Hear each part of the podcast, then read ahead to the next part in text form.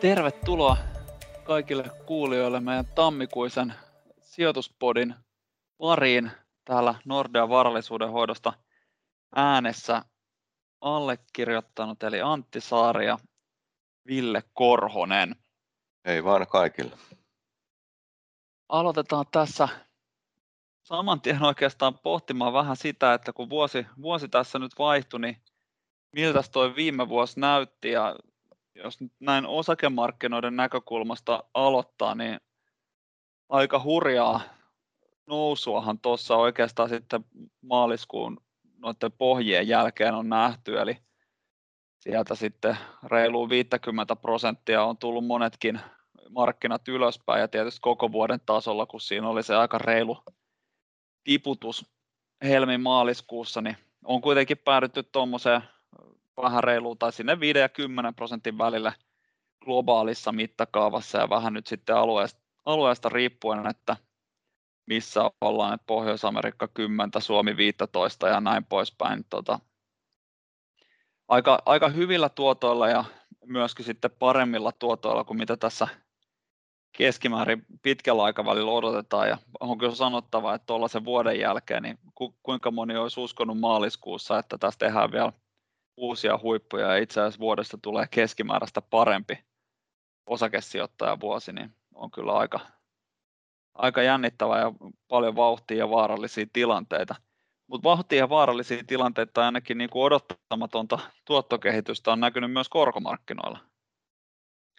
Joo, Joo en, en usko, että monikaan silloin viime keväänä odotti, että kuinka nopea toipuminen rahoitusmarkkinoiden näkökulmassa.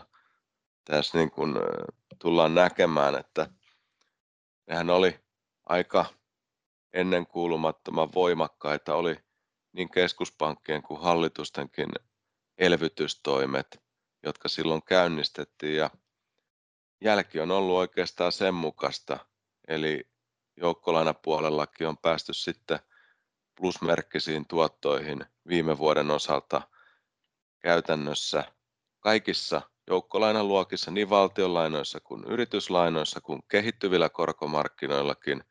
Ja ainoa, joka antoi sitten miinusmerkkisen tuoton, niin oli rahamarkkina. Mutta se nyt ei sinänsä yllätä ketään, tiedetään missä Euribor-korot on, eli jos ne on ollut koko ajan miinuksella, niin tällöin se koko vuodenkin tulos on sitten miinusmerkkinen. Mutta huomionarvoista oli se, että käytännössä Yhdysvaltain vedolla euroalueen korothan oli melko matalalla jo vuoteen lähdettäessäkin viime vuonna, mutta viime vuoden aikana Yhdysvalloissa korot laskivat sitten merkittävästi ja tämä tarkoitti joukkolainojen arvoille nousua ja sitä myötä hyviä tuottoja.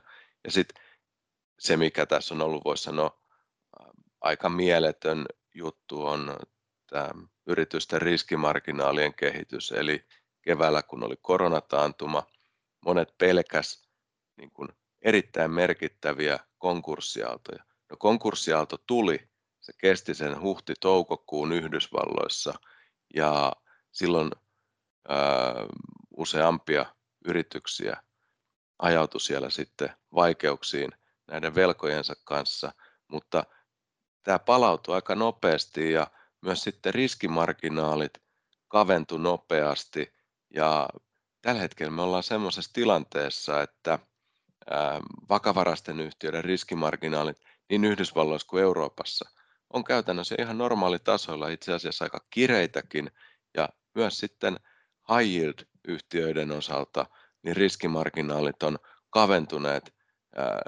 niin sanotusti normaalitasoille, että jos me katsotaan vaikka vuotta 2019 tai 2018, niin nämä tasot, missä nyt ollaan, niin varsin normaaleja.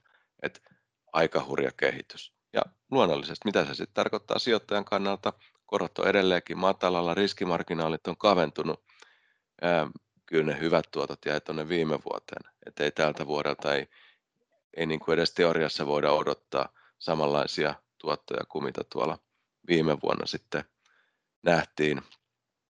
Eli paljon maltillisempaa edessäpäin.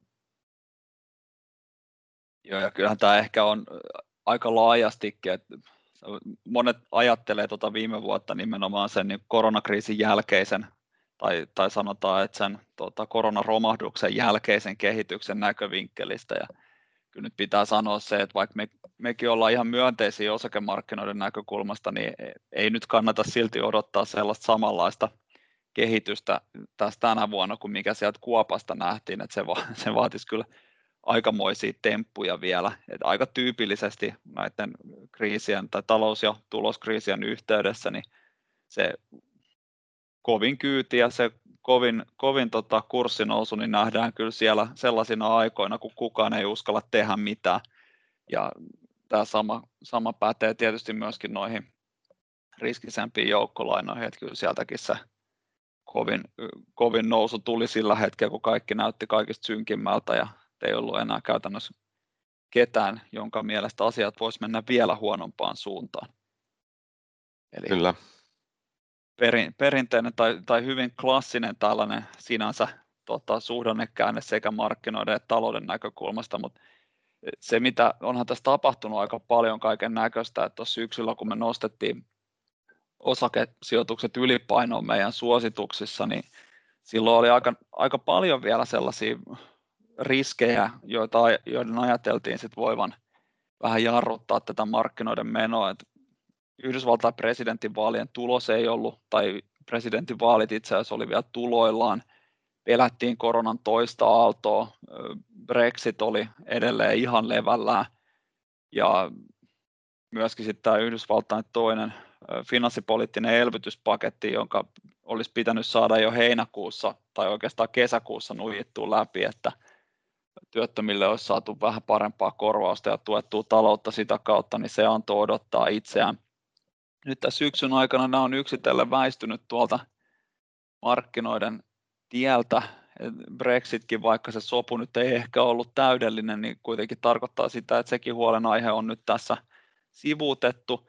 Viimeisimpänä tota, Yhdysvalloissa nyt saatiin sitten senaattiinkin äh, demokraattienemmistö, joskin hiuksen hieno, niin si- siinäkin sitten tämä, tämä poliittinen epävarmuus sitten väistyi, väistyi lopulta. Et kyllä, kyllä tässä niin aika moni sellainen tekijä, joka olisi voinut mahdollisesti mennä huonosti, niin, tai, tai joita pelättiin, että voisi mennä huonosti, nämä on siinä mielessä vähän hassuja, että kaikilla oli jonkunasteinen eräpäivä, ja kaikki sitten vaan ohitettiin kalenterissa ja kun ne ohitettiin kalenterissa, niin markkinat sitten kiitti siitä, että epävarmuus väistyi ja saatiin tieto. Ja se, se on kyllä yksi sellainen asia, mikä varsinkin nyt näissä poliittisissa keskusteluissa kannattaa kyllä pitää aika usein mielessä, että niiden perusteella niin kuin sellainen yltiöpäinen ää, salkun veivaaminen suuntaan ja toiseen, niin ei kyllä välttämättä ole järkevää. Ja hei, suhdannetilanne on ollut ihan hirvittävän vahva, että se on käytännössä länsimaissa vedetty selkeästi, ihan, ihan siis reilusti odotuksia parempia talouslukuja koko syksy. Ja oikeastaan sellaiseen tahtiin, mitä ei ole nähty koskaan aikaisemmin, että jos me katsotaan näitä talousyllätyksiä, niin kuin niitä on markkinoilla yleensä mitataan, niin ne on ollut koko syksyn parempia kuin mitä ne on koskaan ollut aikaisemmin. Et kyllä, kyllä tässä niin kuin ihan historiallista elpymiskyytiä mennään, mennään myöskin. Tässä on varmasti näiden talouslukujenkin kanssa, että, että yhteiskunnissa on vaan sitten opittu elämään näiden koronarajoitusten ja muiden, muiden lomassa. Eli se, mikä aika myönteistä on ollut, euroalueahan on ollut hieman semmoinen, voisi sanoa niin kuin ehkä heikko kohta täällä maailman, maailman talouslukurintamalla hetkittäin, mutta euroalueellakin vähittäismyynnin osalta on saatu yllättävän myönteisiä lukuja, teollisuustilausten osalta on saatu yllättävän myönteisiä lukuja näistä isoista euromaista, että se on ollut kyllä hyvä juttu. Mutta tuossa Yhdysvalloissa ja siinä senaatinvaalissa, joka nyt tässä tammikuun alussa näyttää ratkeavan demokraattien voitoksi, niin kyllähän markkinat riemastu siitä, että siinä vähän innostuttiin, että tuleeko vahvempaa talouspoliittista elvytystä kenties tässä sitten ää, lähikuukausien tai lähivuosineljännesten aikana. Eli mehän nähtiin Yhdysvaltain pitkissä koroissa semmoinen selvä ja selvä 0,1 prosenttiyksikköäkin, niin se on korkomarkkinoilla ihan kohtuullinen liike, mutta semmoinen optimistinen liike ja samoin sitten pienyritysten osakekurssit siellä nousi aika merkittävästi 4 prosenttia yhden päivän aikana, niin ne oli kuitenkin semmoisia myönteisiä liikahduksia ylöspäin. Joo, kyllä. Ja kyllähän tässä tietysti Bidenin leiristä on puhuttu jonkun verran sitä, että oli vasta alkuun tämä toinen elvytyspaketti, mikä nyt tehtiin sitten republikaanien suosiollisella avustuksella. Ja kyllähän se totta kai auttaa sitten osakkeita myöskin, myöskin jatkossa. Et voidaan sitten joskus myöhemmin miettiä sitä, että, no, että tuleeko niitä veronkorotuksia mahdollisesti, mutta ehkä sanottava se, että tämänhetkinen taloustilanne ei nyt ainakaan ole sellainen, mikä varsinaisesti yllyttäisi tuota, tulevaa presidenttiä sitten hirveän etupainotteisesti näitä yritysten veroasteita korottamaan. Siinä voi, ja, ja myöskin ehkä muistettava se, että se senaatin enemmistö, mikä demokraateilla on, niin on kyllä hiuksen hienoa, että siinä nähtäväksi sitten jää, että tullaanko näitä tekemään niin kuin tässä seuraavien kahden vuoden aikana vai odotetaanko mahdollisesti parempaa tilaisuutta seuraavista välivaaleista tai seuraavien välivaalien jälkeen, jotka siis tosiaan taas kahden vuoden päästä järjestetään. Ja ehkä sanottava sekin, että onhan tämä ollut aika poikkeuksellinen niin kuin suhdannen näkökulmasta, että tota, talous on elpynyt hurjaa kyytiä ja kyllä se niin kuin, talouspoliittinen elvytys, mitä sinne on, on tuotu, niin on ollut kuitenkin sit sellaista, että esimerkiksi kulutus tai niin kuin, ä, kotitalouksien tota, säästöt nousi ihan hirvittävästi siinä keväällä, kun tota, annettiin näitä elvytysseteleitä, mutta ei ollut paikkaa mihin kuluttaa, kun ne vanhat kulutustavat oli sitten tehty käytännössä mahdottomiksi tai ihmiset pelkäs osittain sit myöskin niin, tota, kuluttaa palveluihin. Ja se on saanut sitä aikaa jonkunnäköistä siirtymää myöskin tuonne tavaroiden puolelle, mikä on sitten tosiaan tätä teollisuustuotantoa taas osaltaan tukenut. Ja nyt varmaan tässä, jos, jos nyt asiat menee niin kuin normaalisti suhdanteessa menee, niin kun, kun tässä nyt vähitellen elvytään, tai itse asiassa elpyminen on ollut ihan hu- hirvittävän vauhdikasta ja varmasti jatkuu vielä tässä kohtalaisen vauhdikkaana, niin kaipa siinä sitten korkotasokin, tai varsinkin pitkät markkinakorot etenkin USAssa nousee, mutta mitäs tämä euroalue sitten?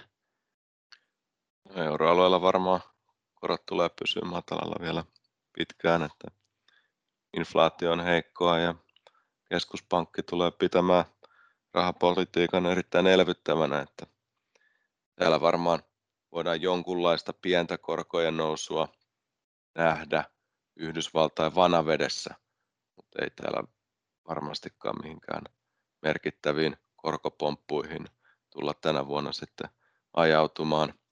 Että se, sanotaan, että sehän olisi yksi tämmöinen merkkipaalutapahtuma, jos Saksan 10 vuoden korko alkaisi taas lähestyä nollaa. Nythän se on reilut puoli prosenttia miinuksella, eli se olisi, se olisi jo jotakin, mutta hei, nollaa. Me ollaan silti niin kuin edelleen erittäin alhaisessa korkotasossa, mutta se olisi kuitenkin se olisi niin kuin jo merkittävä korkojen nousu sinänsä euroalueen näkökulmasta. Kyllä, ja ehkä tässä nyt vielä niin kuin loppukaneettina, jos mietitään tätä suhdannekuvaa, elpyvää taloutta ja ehkä sitä, että tässä ollaan jo talouden näkökulmasta menty parempaa kyytiä, jopa reilusti, siis historiallisen reilusti parempaa kyytiä kuin mitä arvioitiin silloin taantuman keskellä.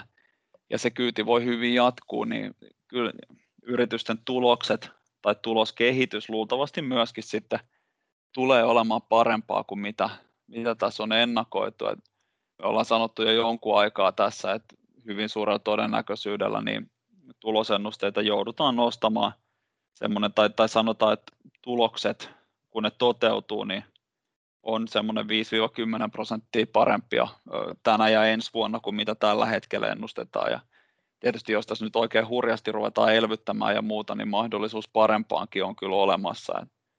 Se elpyvä ja nimenomaan vielä odotuksia ripeämmin elpyvä suhdanne kuva tarkoittaa sitä, että kysyntä on kovempaa ja sitä kautta liikevaihdot parempia kuin mitä on odotettu. Ja sitten taas toisella puolella yritykset on tehnyt kuitenkin aika hyviä kustannussäästöjä tai kovia kustannussäästöjä tuossa kriisin aikana. Ja osa niistä on sitten pysyvämpiä kuin, kuin tota, muut ja näiden sit yhteisvaikutuksella vielä niin voidaan saada kyllä ihan hyvääkin lisä myötätuulta sinne yritysten tuloskehitykseen.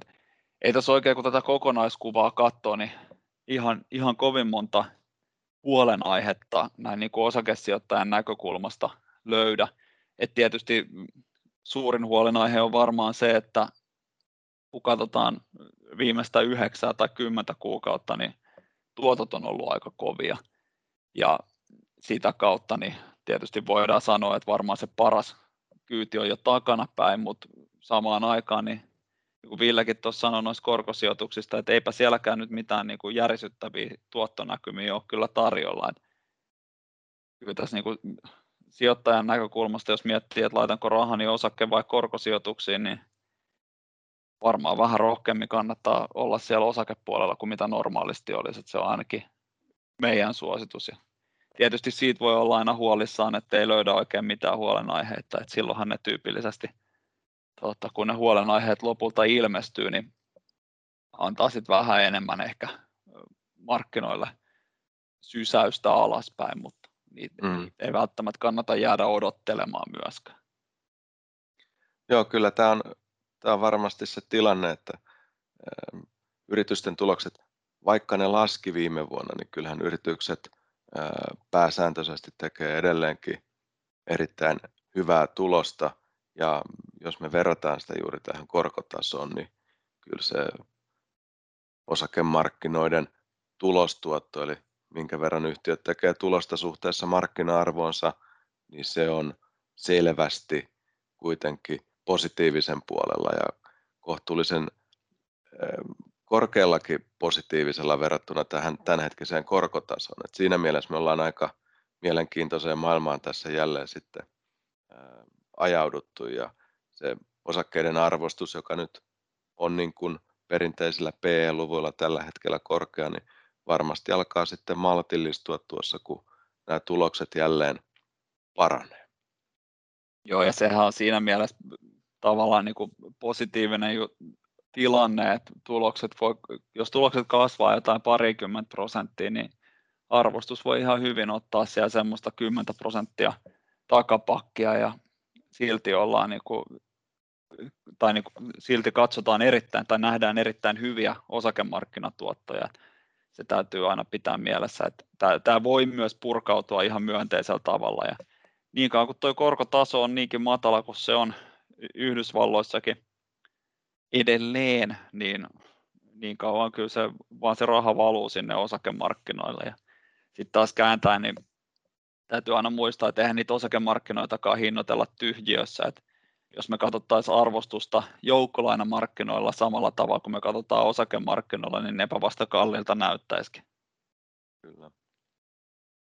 Mutta oikeastaan näihin kuviin ja näihin tunnelmiin aika myönteisissä merkeissä me tähän uuteen vuoteen lähdetään ja kyllä tässä niinku ihan hyviä osakemarkkinatuottoja on edelleen varmasti tuloillaan, jos ei nyt asiat tietysti ihan täysin, täysin mene päin honkia. Mutta oikeastaan tässä vaiheessa voitaisiin kiittää kaikkia kuulijoita tästä mielenkiinnosta ja palataan sitten näihin kuviin ja tunnelmiin jälleen helmikuun alkupuolella, jos ei mitään uutta ja yllättävää sillä välillä satu. Kiitos. Kiitos.